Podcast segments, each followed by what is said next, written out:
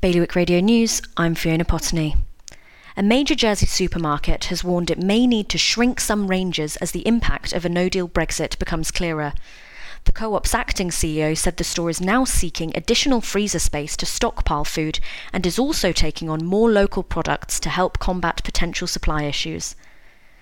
A Guernsey based filmmaker has premiered his documentary Man Down to a sold out audience. The film reminds men that it's okay not to be okay and features other local men speaking about their struggles with mental health and how they're working to overcome them. Guernsey is aiming to top up its police force. They want to find at least 10 local recruits after recently being forced to turn to the UK. And one of Jersey's best loved night spots is reopening its doors today after its most significant makeover to date. Chambers is back with a new look and an Asian inspired menu, which Randall's managing director says he hopes will please everyone. Check out bailiwickexpress.com for a sneak peek and more information about all these stories. Today's weather cloudy with sunnier spells in the afternoon and a top temperature of 19 degrees.